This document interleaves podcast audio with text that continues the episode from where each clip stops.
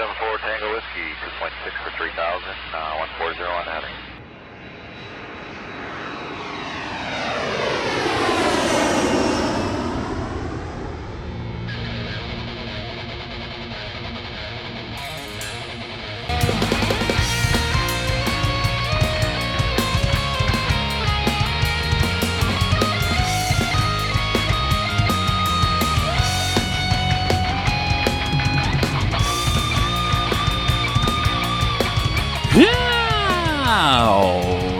Everybody, welcome to Frequent Flyer here. It is Friday, December 16, 2022 here. And, uh, well, we got more Flyers hockey to talk about.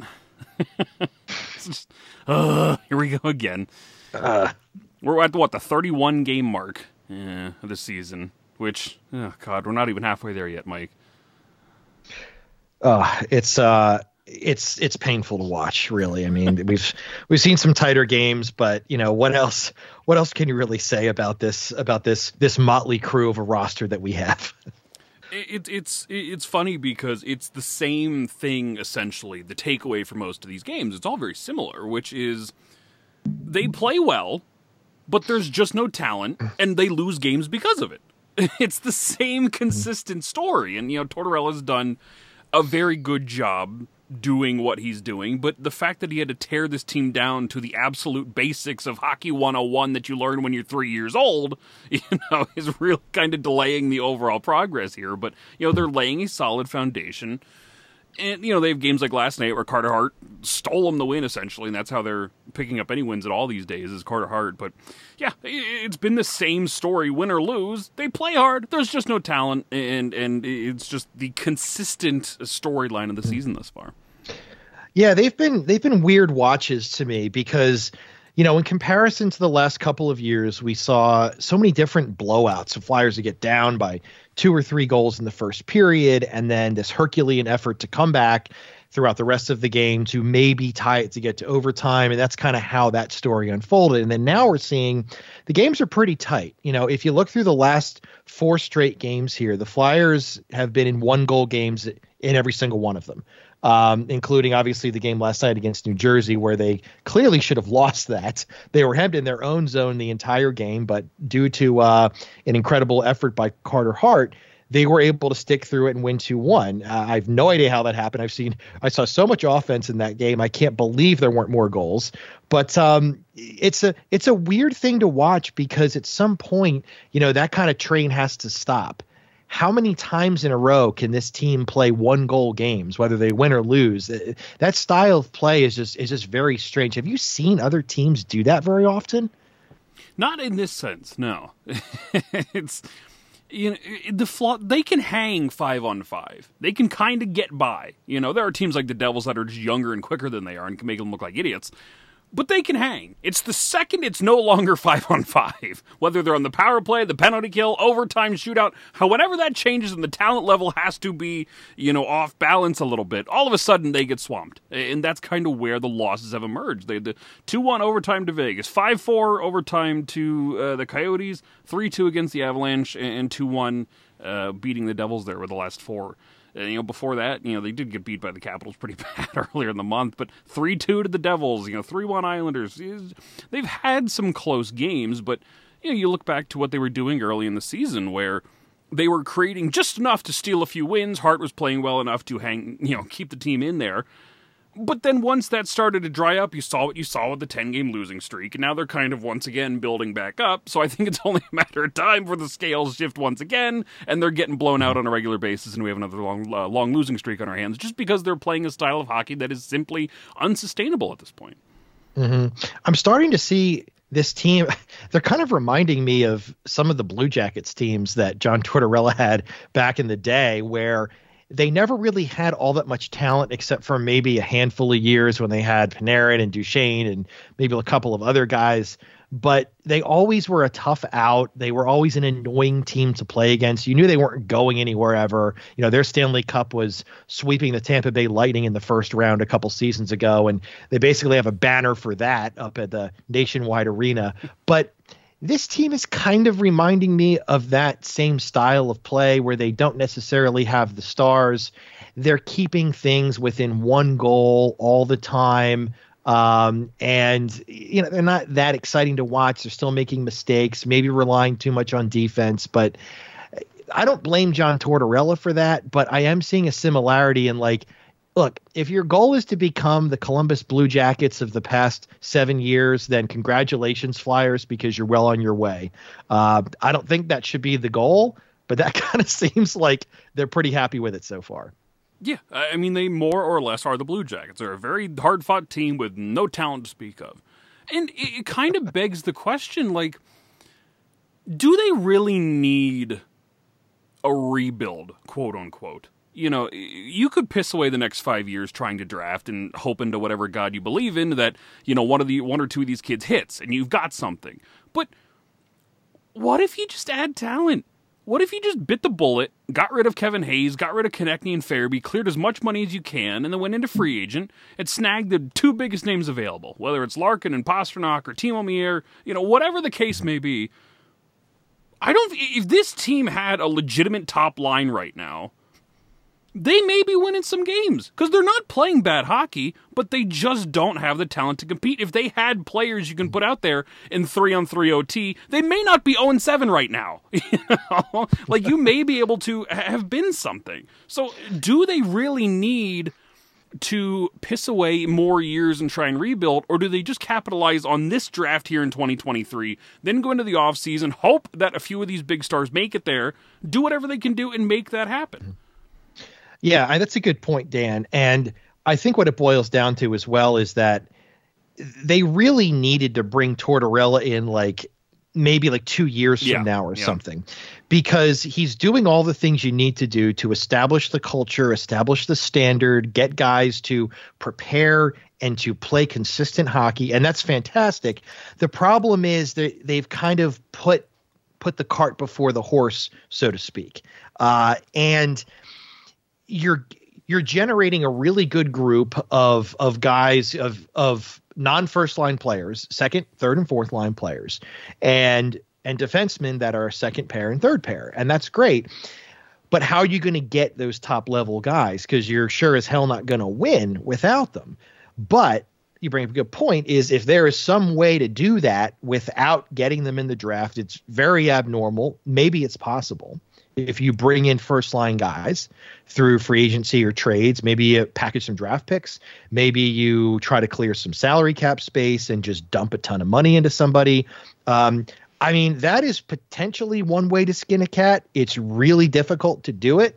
Um, I don't think that Fletcher is the guy that's going to be able to maneuver for that, as we've mentioned on many shows in the past. But I do see some daylight to that uh, with with what John Tortorella is doing right now Uh, it's just eh, we'll talk about Fletcher here in a little bit because apparently his clock is running out. Maybe we'll we shall see on that one. But I don't know. It's just you can draft. Like, I, and it goes back to to what we talked about in 2022. You know, oh, oh, well, Gaudreau, we didn't need him. We didn't need him. We didn't need DeBrincat and all this stuff. And like, you know, I I'll hear both sides of the argument on that one. But imagine if they were here right now. If this team had Gaudreau and DeBrincat, maybe they wouldn't like i think you could squeeze something out of this team. Yeah maybe they're not a legit cup caliber team but they may as well be a playoff squad. Now granted your center depth is a piece of shit which is the bigger problem you know but if you had a couple guys that were scoring regularly other than travis konecny you know I, I don't know. Maybe maybe there's this team is coached well enough that a few high end guys could actually legitimately make a difference here. Mm-hmm. uh, do you think that you know, we've obviously seen a lot of these one goal games.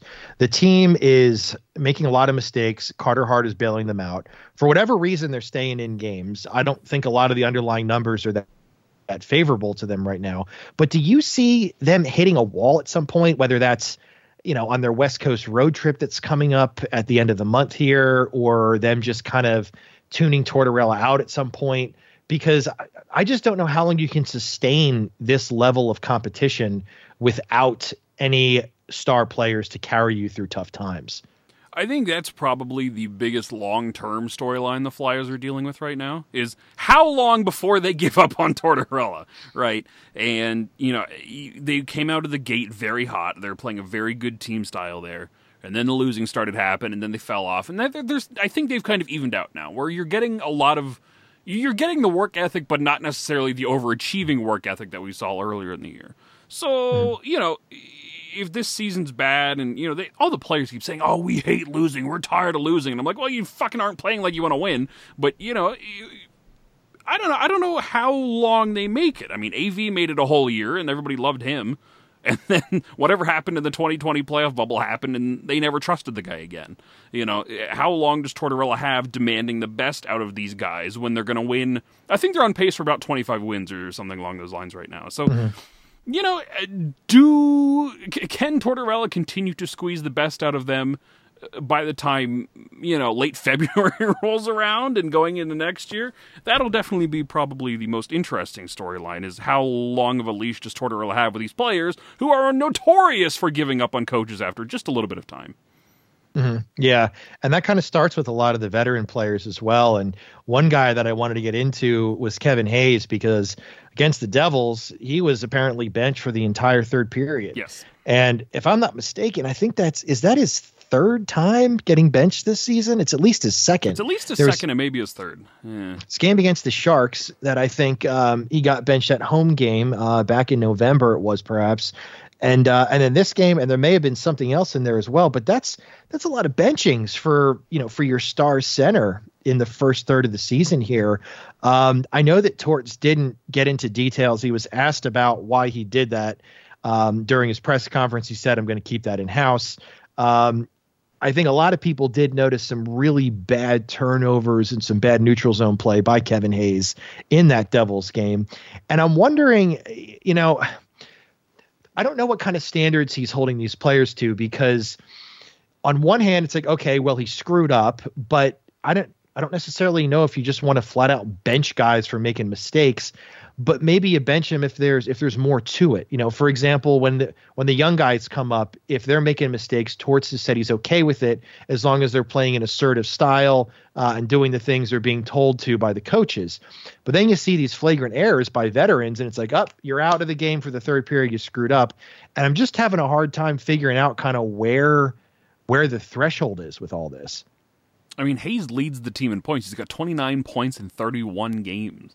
You know, you know he's leading over Konecny right now. Konecny's over a point per game because he missed that a, a bunch of time there. But you know, he's your leading scorer, and you're benching him. It, it, it, he's such an interesting player in that sense because he's still producing offense. You know, he's not completely useless, but there are a lot of those brain dead moments he has, which which you know the, the ugly turnovers. But you see that like Konecny's got a bunch of ugly turnovers too. Oh yeah, and dumb penalties. Dumb penalty. Yeah. Konecny, especially with the dumb penalties lately. You know, he tried to he harassed Jack Hughes the entire game the other night, and then boarded the shit out of him. and was like, oh, you know, took these stupid penalties for what? You know, I, I, that drives me absolutely nuts. But yeah, I, I I don't know what they're trying to achieve with Hayes.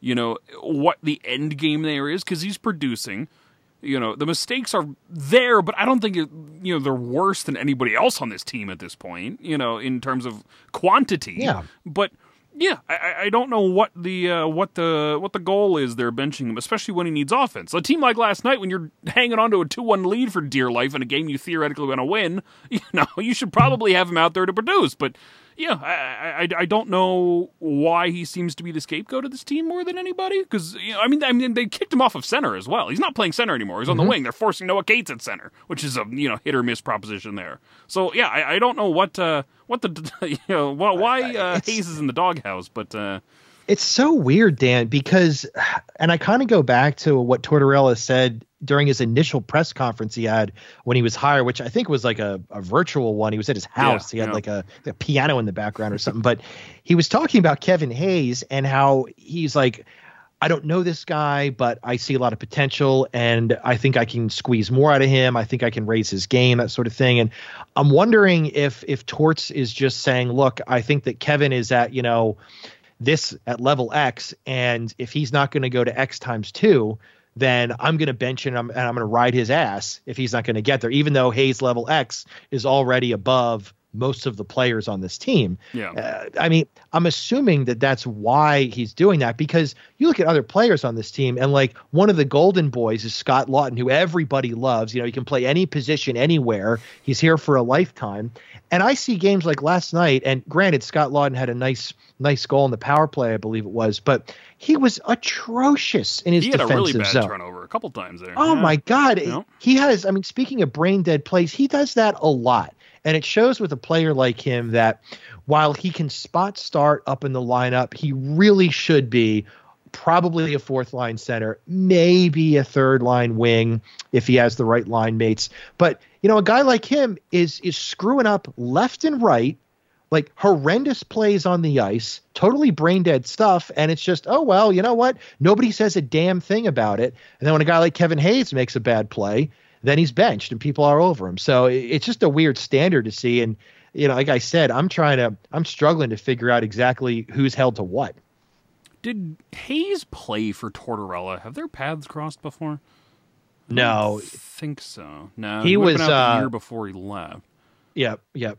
Yeah, so their paths haven't crossed before. So this isn't some you know leftover hatred there. Yeah, I, I don't know why Hayes has been the one getting the brunt of the benchings when, as you alluded to, Laughton had some real bad ones last night. Konecny's made some boneheaded defensive plays.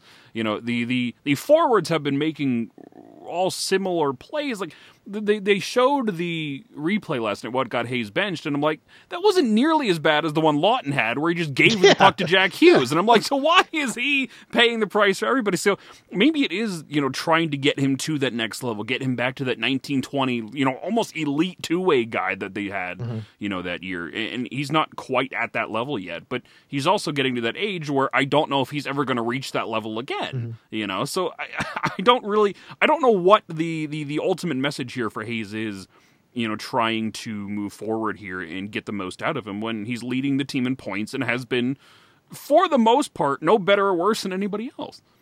Yeah, and he's limited. I mean, I mean, Kevin Hayes is not a first line center. He's probably not even a second line He's center. He's probably a high end three C at this point in his career. Yeah. Exactly. Exactly. And if you're going to hold him to the expectation that he's going to do everything on the ice like a first line center would do on a contending team, then you're just sorely mistaken because he's he's a limited guy. I mean, there's a reason why a couple of years ago when he was what 27 years old as a free agent that the Flyers were for all intents and purposes the only team that were interested in him. They, you know, they traded the pick to uh, Winnipeg to get his rights. There was no rumblings that any other team had any interest whatsoever. I mean, they paid him out the ass. Uh, so, you know, I don't think the rest of the league is actually seeing anything here out of Kevin Hayes where it's like, oh yeah, this guy is one C and we can get that. But I, I guess Torts is doing that by default. I'm not sure. I'm not sure. It's still really perplexing. And it begs the question if he's one of the guys who you ultimately have to move contract wise at the end of the year, if you want to do anything going to the summer, what does it look like when you're benching this guy regularly because Yeah. he can't play hockey? You know, that's uh, probably not the best sales pitch there. Hey, here's a guy who uh, we don't trust to play hockey most of the time. Please take the last seven years of uh, last three years of his seven million dollar contract off our hands, please. Yeah, he's really highlighting some of the bad Yeah. things about him. Uh, I mean, I still don't, I I'm still highly skeptical about whether or not another team is going to take that contract. I don't care if Kevin Hayes is a point per game player for this whole damn season. I don't think a team is going to be paying 7 mil AAV for the next 3 seasons for Kevin Hayes. I mean, that is just unheard of. I mean, there's no team is going to carve out space for that. If a team's going to do that, they're going to go after a guy like a Bo Horvat Yeah, probably. but they're not going to carve out such a substantial uh, portion of their of their salary cap to bring in Kevin Hayes. Like it's just, it's just not it. So I don't know. It's it's it's really perplexing. I'm not sure. You know, we'll probably see it again. I bet we'll see Kevin Hayes benched again at some point in January. Wouldn't surprise me at all. Yeah, I'm sure we got more more benchings coming ahead of us here. Um, you know, I don't know. Maybe he'll respond. Maybe he'll come out better and, and stop screwing up. But you know, I, I don't know. I, I just don't know what they're looking to accomplish, singling him a- uh, singling him out as specifically as they have when it comes to this stuff. Um, but Yeah, it's a really weird mix because then you look at another guy like Cam York who just got called back up, had a really good game um, against what was it, uh, Arizona? I think his first few games have been good. Yeah. Yeah, he's had a couple of good games, and um, and Torts had a really good quote. Um, I think it was after the Jersey game or after the Arizona game where he said that um, the reason we sent him down was we asked him the question, "When are you going to start trying to make a difference?" Which I thought was such a cool way to phrase it. Where yeah, like all Cam was kind of doing was just kind of he had the skill, just floating in the background, and they needed him to play more assertive and to make that difference. And we've obviously seen that at least over the short term in the last couple games. And it seems like he's going to stick in the lineup. You think so? What do you think happens when DeAngelo comes back? Well, I mean, Torts was asked about that as well uh, York before did the get Jersey his time game. cut yesterday. He ended up on the third pair with Nick Seeler. By the I time did that see that. ended. He was I started did see with. How Sam many on the minutes- second pair, and then uh, How many minutes did he get? You think? eh, let's see Let here. look that up. Cam But yeah, I did see that, Dan. That's interesting you brought that up. I did see that that he was put down on that third pair, which you know is not very helpful for a guy like him. You need offense. I mean, you can't even get the puck in the damn offensive zone, and he's one of the few guys that can actually create. He had a 1646 of ice time, which was by far the lowest of his four games that he's played. Okay. Okay. That's yeah. I, I don't understand that. I mean, I really don't get they've that. been riding Nick Seeler pretty goddamn hard this year. Even though the fact I'm I'm I'm, I'm over this guy. The little hot streak he was riding there is over. He was a mess lately. But you know they've been riding this guy hot and heavy. York was still on the right side last night, which means they still Mm-hmm. favor Seeler on the left. So when DeAngelo comes back, and listen, this episode's probably going to go up Sunday, so it's possible DeAngelo comes back on Saturday tomorrow against the Rangers. So you know we're we're, we're preempting stuff here. But if not, he'll be back probably this week or after Christmas. But who knows? But what happened? Like, do, do they just send Cam York down? I'm going to be fucking livid if they send Cam York down again. Do they scratch their beloved golden boy Nick Seeler, or you know who who sits in favor of you know DeAngelo returning? Yeah, I wouldn't want to see as much as I am in favor of giving guys a pretty heavy dose of the AHL. I don't necessarily like to see the flip flopping back and forth on a York just consistent doesn't basis. need it.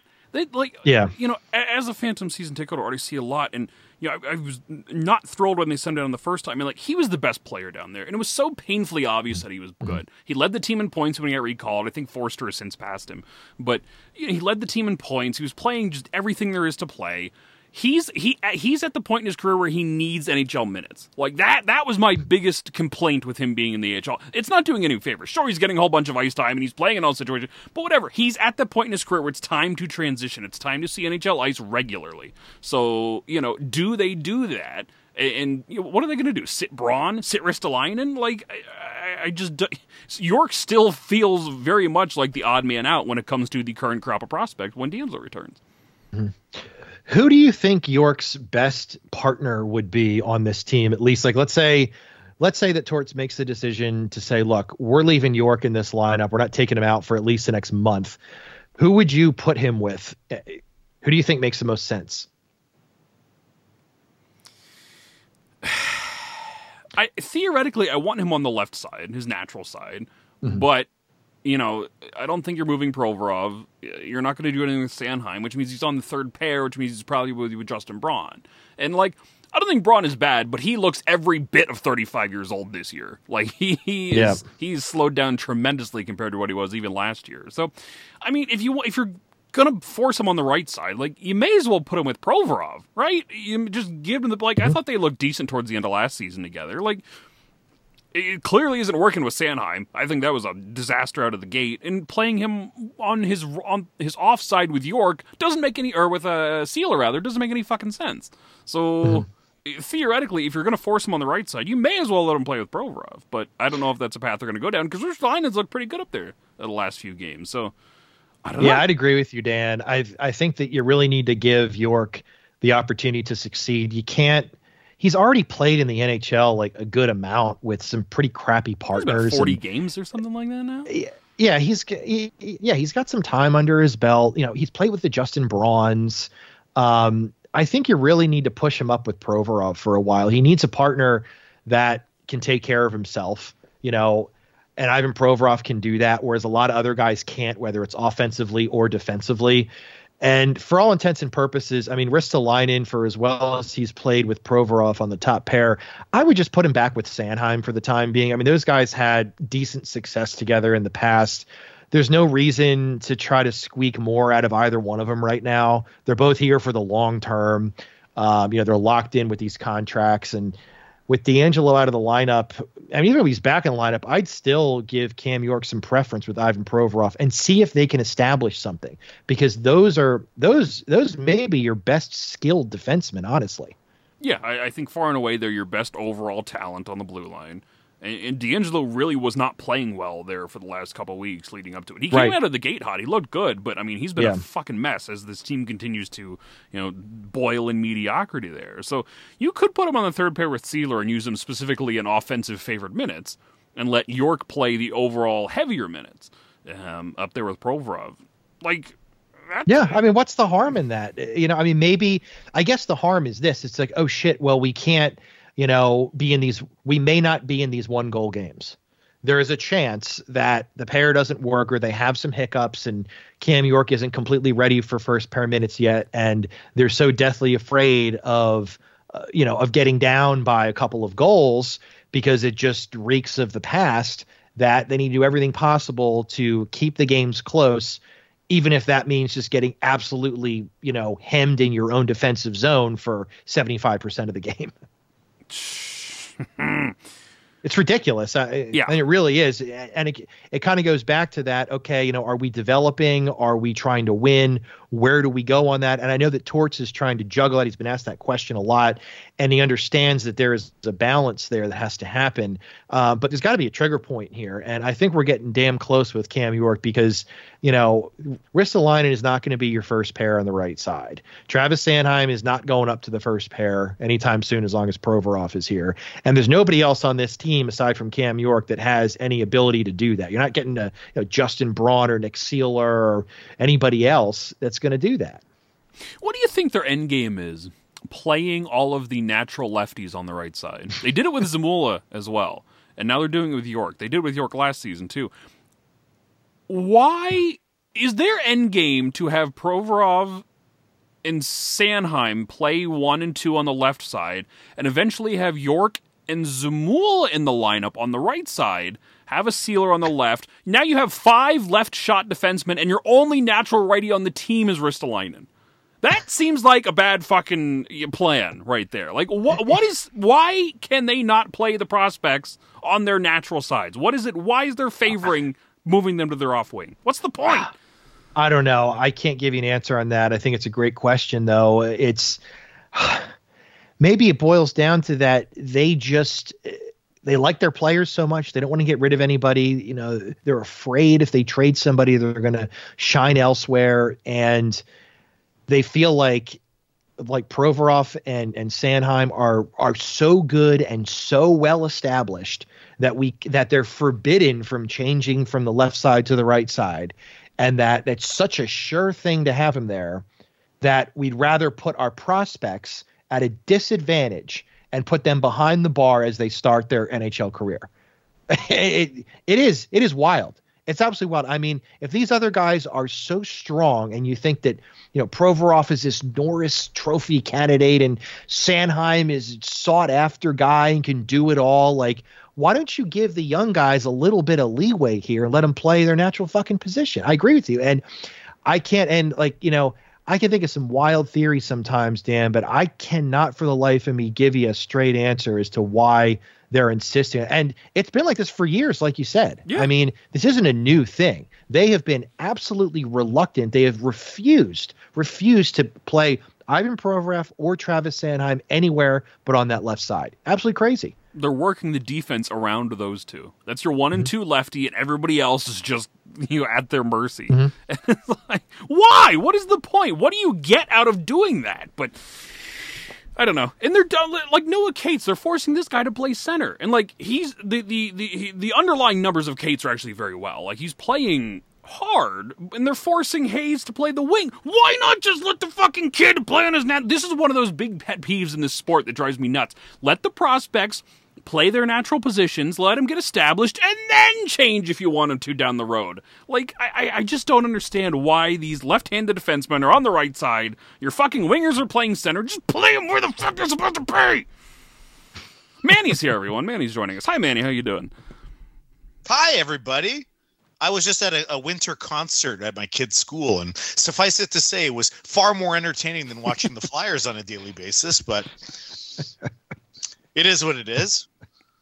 How are you guys? Oh, Good. doing great. We're talking man. about uh, what happens to Cam York when Tony DeAngelo returns to the lineup. Well, he should stay in the lineup. Yeah, but but at the, but at the same time, I heard the last part of your rant. But yeah, getting these young guys, it's hard enough for them to you know stick in the National Hockey League. So now you're asking them to stick in the National Hockey League and play a position that they're not familiar with awesome development practice uh, with the Flyers. Yeah, I can't imagine why none of these fucking players develop. It's crazy. yeah, it's a sacred cows. I mean, we're mentioning that. Why don't you take a guy? I mean, if Provorov and Sanheim are so talented and they're locked in these contracts forever and they can do anything, they can do it all, why not put them on the right side at times? I mean, it's not like you're saving anything here. Who the hell cares? I mean, at least try it. I don't know why they won't try that at least once. See how it works. Hey, if it fails, it fails. Doesn't matter. They've tried everything else. Favoring Seeler. Fuck, Seeler's been on the left side all season. Oh, and York horrible. have both been playing on the right. Like, why? What? Listen, Provorov saying, fine, you want them to be left? Oh, fine. Why are we protecting Nick Seeler at the cost of fucking up your prospects? Why? God, he had that breakaway against the Devils the other night out of the penalty box. Oh yeah, great it, it amounted to absolutely nothing. Nick fucking Seeler, this fucking guy. well, he's here next year too, right? Yep, still under contract next year as well. Great. So that's going to be a problem. I, I, it's going to be a big problem. You assume they lose Justin Braun. We can keep I mean, York in the knows? fucking AHL for a full another year in the name of playing Nick Seeler. Yeah, I mean, if you can't beat out Nick Seeler, and then even if you do, you're on the third pair. So yeah, you're just screwed. Yippee, and that's why third pair with Justin Braun and his 107 year old ass. Great. And next year, forgive me if I'm wrong, but next year Nick Seelers is a two way yes. deal, is yep. it not? This year it's a one way. Yeah. So are they afraid, like deathly afraid that they're going to lose this guy to waivers? Like I don't understand what the problem is. He's a hot commodity, Manny. You can't lose him to. Oh, I know. I mean, Joel Edmondson is uh, apparently fet- gonna fetch a first round or a second round pick. Hmm. If only we had a defenseman whose contract was up that we could potentially dangle in the trade market. Oh, it's crazy. If only the grace has shined upon yeah. us like that, huh? Yeah, an opportunity would never present itself like no, that. No, no. wasn't even close. But I guess this comes down to too is if you play this out more, if if Cam York ends up continuing his development and starts to really take hold in this lineup. Hopefully he does. That could lend some credence to this idea that Ivan Provorov might be traded in the offseason. Um, because then you'd have a Sanheim on the top pair or York if he if he does well enough.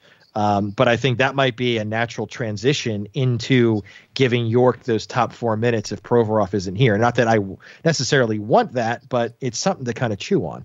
It feels like the path in which they're going down here, and it was a can of worms. I was really hoping they were going to avoid opening.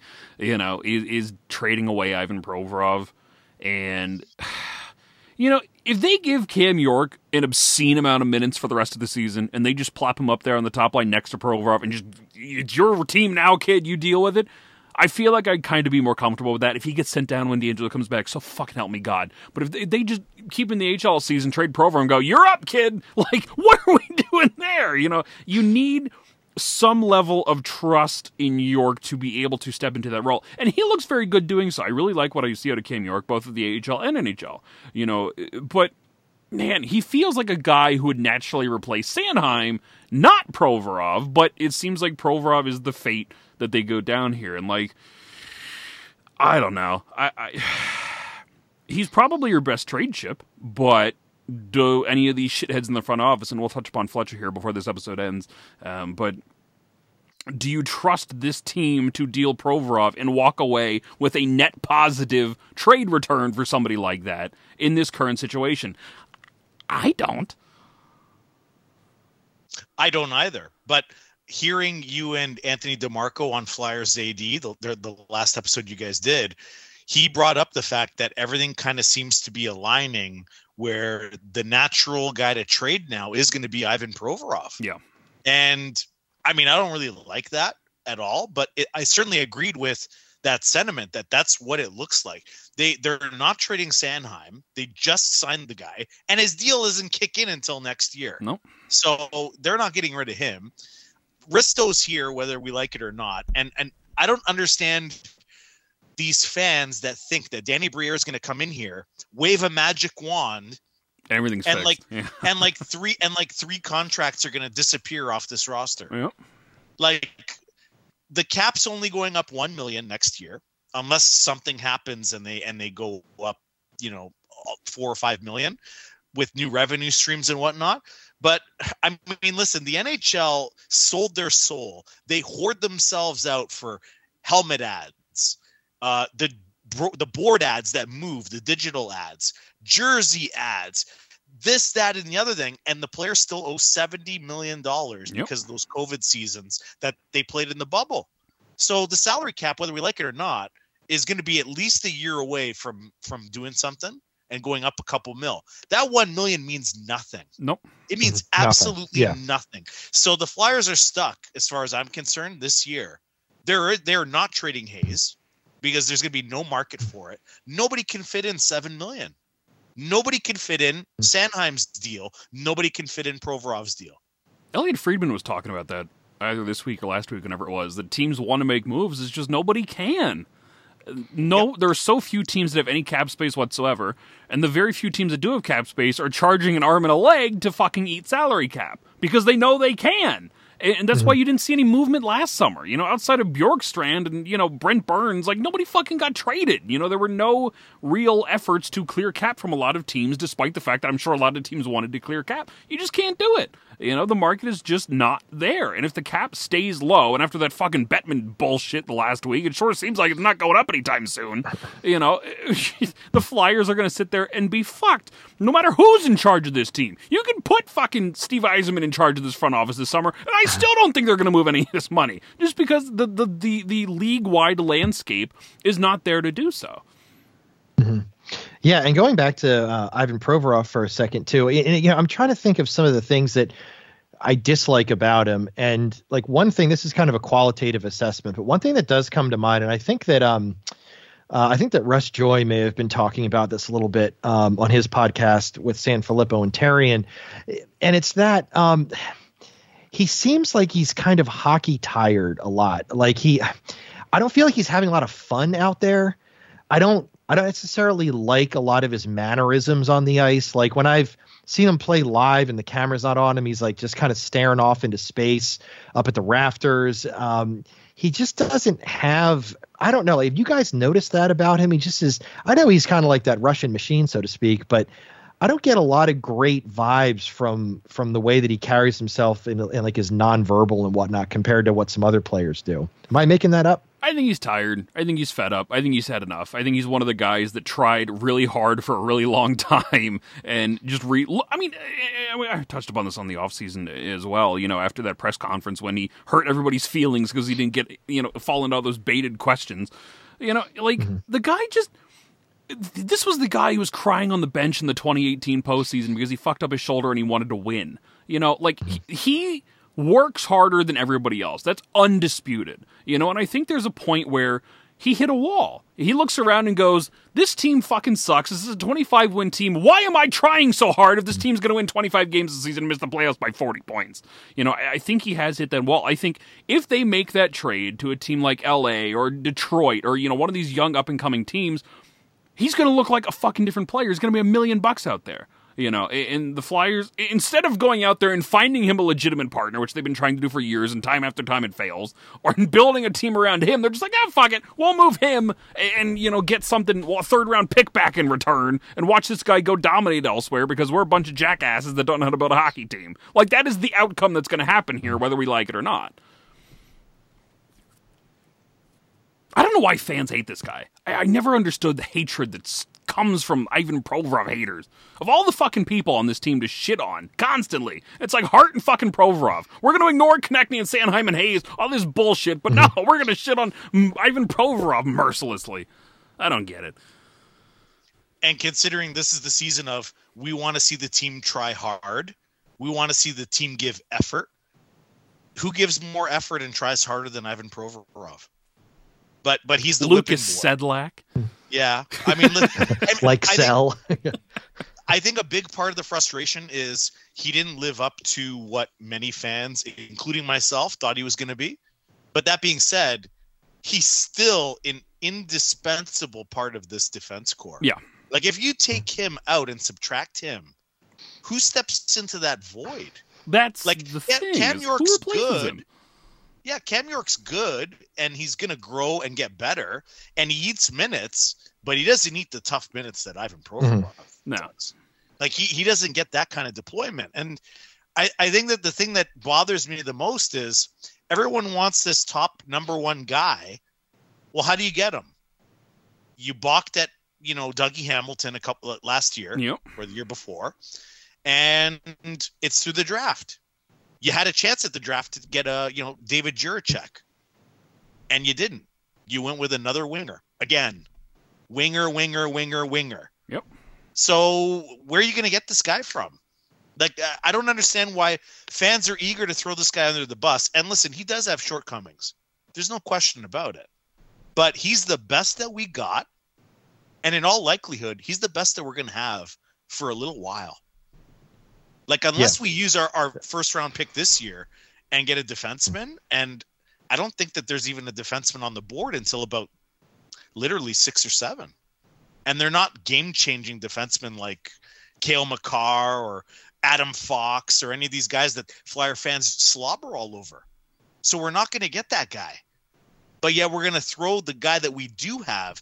And instead of getting him, you know, the best possible pieces to to actually work and, and make this team work and get him to where he needs to be, he's never going to get to where he really the fans want him to be at. But he's still an important part of this team. Yeah. I don't know if you can get the value for him that you could have, you know, three, four years ago. And as long as Jacob Yeah, Chychrun that- hasn't been traded yet, you know, you still don't even know what that top left-handed market is set at. You know what? What Mhm. happened? And all we heard about the Chychrun rumors so far was, you know, oh well, Edmonton wants him, but they don't want to give up Dylan Holloway, or you know, Ottawa wants him, but they don't want to give up Shane Pinto, or and shit like that. You know, it's always this team wants him, but they don't want to pay a premium for him. You know, they just they want him, and it's like, especially if that Provorov dominoes falls before Chychrun, you know, set the market real out of the gate, then they really get fucked. Like, I I, I don't understand moving him in a time when the league is so stifled and then what is their internal plan to replace the guy other than just throw Cam York into the fire here and hope that he pans out? It just feels like such a shit situation when in reality all you could have done, you know, was not resign Sanheim, flip him at the deadline for assets, and then thrown Cam York comfortably into a second pair role behind Provorov. like that made so much more sense, but And then just to quickly jump in, so based on what you guys were saying about Cam York playing the offside, playing the right side, Yeah. If Cam York is that good that they can afford to just throw him on the right side, if he's if his trajectory is that he's going to be better than Provorov and that he's going to replace Provorov anyway, why don't you just keep Provorov and move fucking Provorov over like Mike was saying earlier? If mm-hmm. he's going to supplant Provorov and you've always needed that right-hand guy, you know what? It sucks, Ivan, but you got to play the offside. Too bad. You Yeah. know what? We we can't have you on the second pair. He'd be fine doing it anyway. I'm sure he's talented enough yeah, to I'm handle he'd that. fine. Yeah. And if the team's winning, I'm sure he'd be damn fine with it. Mm-hmm. Well, I think the thing with the Provorov trade is that, and you guys bring up a really good point in, in terms of value, is that the Flyers have him as their number one guy, and he's basically indispensable.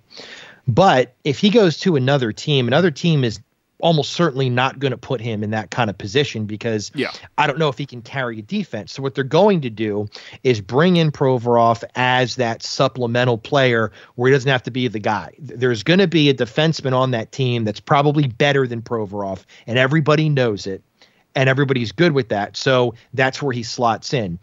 If that is where the slot is, then the team is not going to give like their best center away because they don't have that same value. There's that constant, it's just incongruent. And it'd be very, very rare to find a situation where you're going to get back that kind of player that the Flyers expect. Um, I just don't see another team doing it. Now he is on a pretty good contract, I guess. What does he have? Another three years, Three I years think. six point seven or something like that. Yeah, which is good. I mean, that's pretty solid. Um, you know, that's a nice cap um, hit. It's a very low cap hit for his player, for that kind of caliber player. Um, it's something that a team might be able to swallow even in a stagnant cap era. Um, but again, I just don't see the valuation happening, and certainly this front office is is nowhere near going to be able to execute something like that. Yeah, I, I, I don't. I don't know. I don't. I don't understand how this is the path they came to determine is the right move here. But holy fuck, trading Provorov just. I, people may not like him, and, you know he may not be the true elite number one that we had all hoped for, and you know we're told he was going to be. But at the end of the day, you take him off of this team, eh, that's substantially worse than they are now, and you know maybe depending on how they handle York the rest of the season, maybe he looks good and can handle the role, but Sanheim can't. There's no fucking way you can throw Sanheim into the role that Ivan Provorov plays and expect anything good to happen. It's not going to work. You know, York is good, but is he that good? Is that the kind of player that York is? I don't think so. Zamula is probably not going to be that good. You know, I think he'll be a solid third pair guy in time, but that's not him. Attard's a righty, so they'll probably come up. Uh, I'll call him up and play him on the left side just to be fucking assholes about it. But like, I don't know. I, I, this just I, I don't understand how you can sit here and have this kind of conversation that we are and come to the conclusion that yes, trading Provorov is the best thing for the fate of this franchise. Just God, that's dumb. Why not just find him a partner? Why not just fucking whatever? S- Been on this rant a hundred times already. See, and then you you trade them, and this is a classic case of buyer's remorse and trader's remorse. So you trade him to the LA Kings, and they're gonna they're gonna throw him on on uh, Drew Doughty's Yeah, pairing because Drew Doughty plays the uh, plays the right side. Yep. That's an awesome pairing right there. yeah, like you, Yeah, you it's really good. better Yep. than that. And then in return, let's say the Flyers even go after, and I know they're never going to trade this guy, but a Quinton Byfield type of guy, a guy who's not in the NHL right now. So you're going to get a guy who's really hyped, but hasn't really amounted any, anything yet. And this is a classic case of if Ivan Provorov succeeds with Drew Doughty riding shotgun, and then Quinton Byfield kind of sputters here in Philadelphia. This is going to be talked about for freaking five years on how this hmm. organization shouldn't have traded him and this and that, and we gave up on him too early and this and that. And wrong trade. Yeah. Oh, like hmm. it just you're setting yourself up for a really bad trade. Yeah, I don't know if if Fletcher. Well, hopefully Fletcher's not the one that's even going to attempt to do that. But yeah, I mean, I could see potentially that happening. I also, you know, if I look at it from a high level, if I had to guess, I would say that if Chuck Fletcher is here to try to execute this, he's going to be looking for more of a typical hockey trade of an NHL ready guy that has some experience, maybe around the same age as Provorov, some guy in his, you know, 26, 27, 28 years old with a couple years left on a contract. There's, you know, there's probably a lot of guys like that. I haven't really looked at rosters yet to try to find somebody, but um, yeah, it's kind of needle in a haystack work, and unless you're on the phones, other GMs, I guess. But um, my guess is that they would veer in that direction and not towards that high end younger guy that isn't NHL proven ready. But at the end of the day, I wouldn't be against that, but you got to hit on it. That's the thing. yeah, yeah. I don't know. I don't know how you walk away in this situation with a net positive via trade, whether it be on the current roster or, or the trade itself. I, it's just, this was a can of worms that I was hoping they would avoid, but nope. We're gonna apparently dive right into it this summer for some ungodly reason. Probably because it makes no sense, and that's the only thing this organization knows how to do these days is dumb shit like that. So if they did execute it, it'd be in the offseason, not at the trade deadline, More right? Because it's too big of a contract. Yeah. So I just thought up a question for you, gentlemen. What would garner a bigger return? A Travis Sanheim if he was a, a free agent, pending free agent at the trade deadline or a month before the deadline, or an Ivan Provorov trade right now? Because they're both at almost the same money, half a million difference. That's an interesting question. Yeah, it's an interesting Like, question. what would get what would get you the better return? I kind of think Sanheim would get you the better. Sanheim for sure. You're getting the first rounder, and you're going to get something else. Yeah. yeah, I'd agree with that. Yeah. Provorov, uh, You don't know what you're going to get out of Provorov. Well, the thing is, Yeah. is that if it's if it's going to be done at the trade deadline, there's value in Sanheim's well his previous flexibility, Yeah. not being tied up, and that there's a nugget there that teams like. Um, if he had like one year left, which would have been good maybe last season to think about this, then it increases it even more. Because you still get that extra year, but it's not like you're tied down forever. That would have been the real sweet spot here. But I think with Provorov's years remaining and just the generally higher cap hit, I think that's more of a barrier on him in terms of movability, and I think that actually would would play to his detriment in terms of being moved. But I might kind of lean towards Sanheim here. I I might agree with you guys on that. I think Sanheim as an pending UFA at the trade deadline, you could have got a first and you probably could have got something extra. Provorov, with time on his contract and all this money in the current scene that the NHL is in, is probably you know a first round pick or that equivalent of a, a you know prospect already, and something else probably not that high. Like it, it, it's probably a wash hmm. at the end of the day. But Sanheim would have been the much easier one to move because his contract's up, and you could have moved him at the trade deadline. But fuck, Sure. we had to sign him for eight years.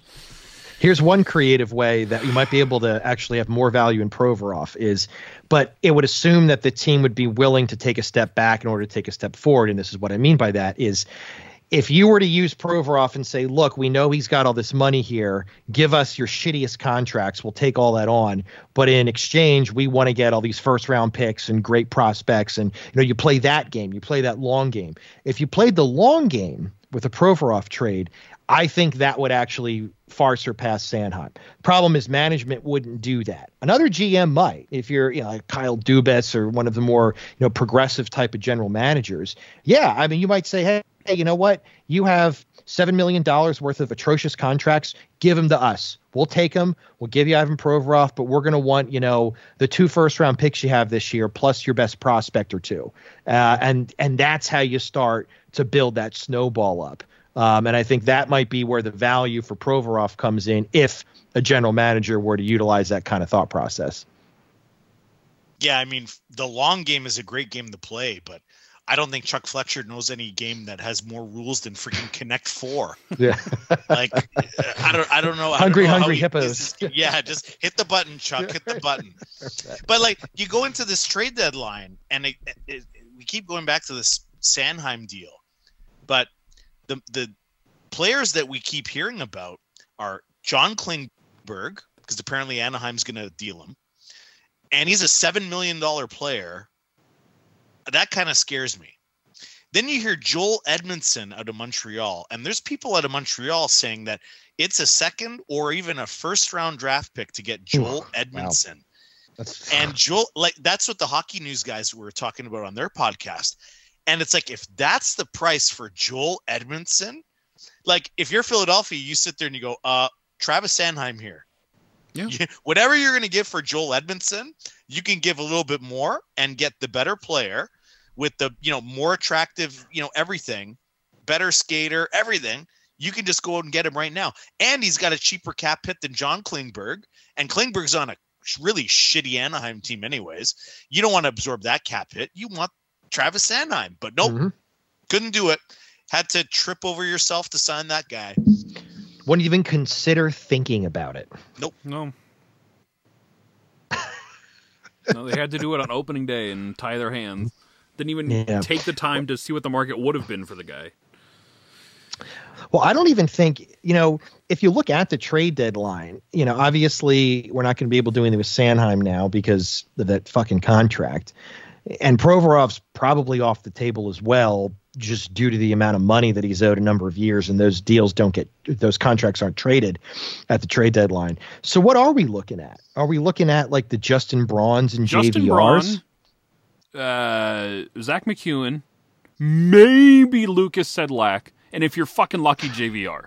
But that that's it. Those are your only options, and that's what maybe a fourth round pick for each of them if you're f- at absolute most.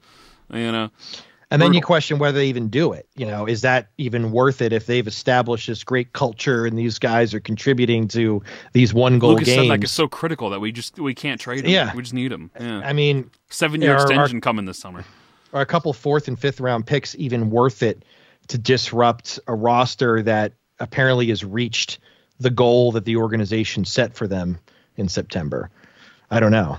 Probably not. Fucking- this was the title of the last episode, a couple episodes ago. But disgustingly low standards is what we're at Yeah, these days. Yes, absolutely right. Yeah, it's the bar is so low that the analysis we have to do is like so far below grade Yeah. that it's like, okay, well, if they're hitting that, then you know what happens there. But if you look at other, the average NHL team would move past these things and you know have, have more momentum to get these guys out. But I don't know what what this team actually values anymore. So it's hard to you know actually discern what they're going to do. No idea. No idea what they're looking to keep, and this is so stupid. Every time we do these shows, it just gets sad and realize just how shitty this team is. God But we don't gloss over things, so that's that's part of the part of the issue here. Is if you if if you dig deep enough, you figure out there's nowhere to go. shit is ugly to the core. Yeah. And on that cheery note, everyone, we'll wrap up, we'll wrap up uh, this first episode here.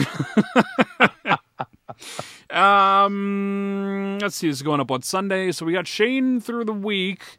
I'm gonna try and get Anthony back before Christmas. Then we got the Christmas show that'll be up on Christmas Eve. Can't wait. Uh, I think the last episode we're technically recording before that one hits the airwaves. Um, there you go. Last time you heard Dan the Flyer fan alive. And uh, at Dan the Flyer fan at Brotherly Puck Brotherly underscore pod. Check out the website, brotherlypuck.com. All kinds of fun shit up there that everyone yelled at me for all week long. Um, people apparently don't want to offer sheet Cole Caufield. Uh, I found that out the hard way. Um, so, yeah. Uh, Mike, where can people find you on Twitter? You can find me on Twitter at flyer underscore AF. Um, starting to watch a little bit more games and live tweeting. So uh, look out for all of my commentary uh, coming up. I'm going to be at the Rangers game on Saturday. Um, this will be up uh, probably after that, but um, I'll be in a suite with a friend of mine, so you won't see me. Manny. at Manny Benavides and brotherlypuck.com. Mike, make sure you bring a, a, a case of uh, rotten eggs if you are within uh, throwing distance of the uh, front office's box. That might uh, get their attention. But uh, remember, kids, uh, he knows when you've been sleeping. He knows when you're awake. He knows if you've been bad or good. So be good for goodness sake. And if you've been bad, rest assured there'll be a pair of Flyers tickets in your stocking come Christmas morning. If you've been bad, you'll get an eight year extension coming your way. $70 million. All right, everyone. Until next time, goodbye and good nights.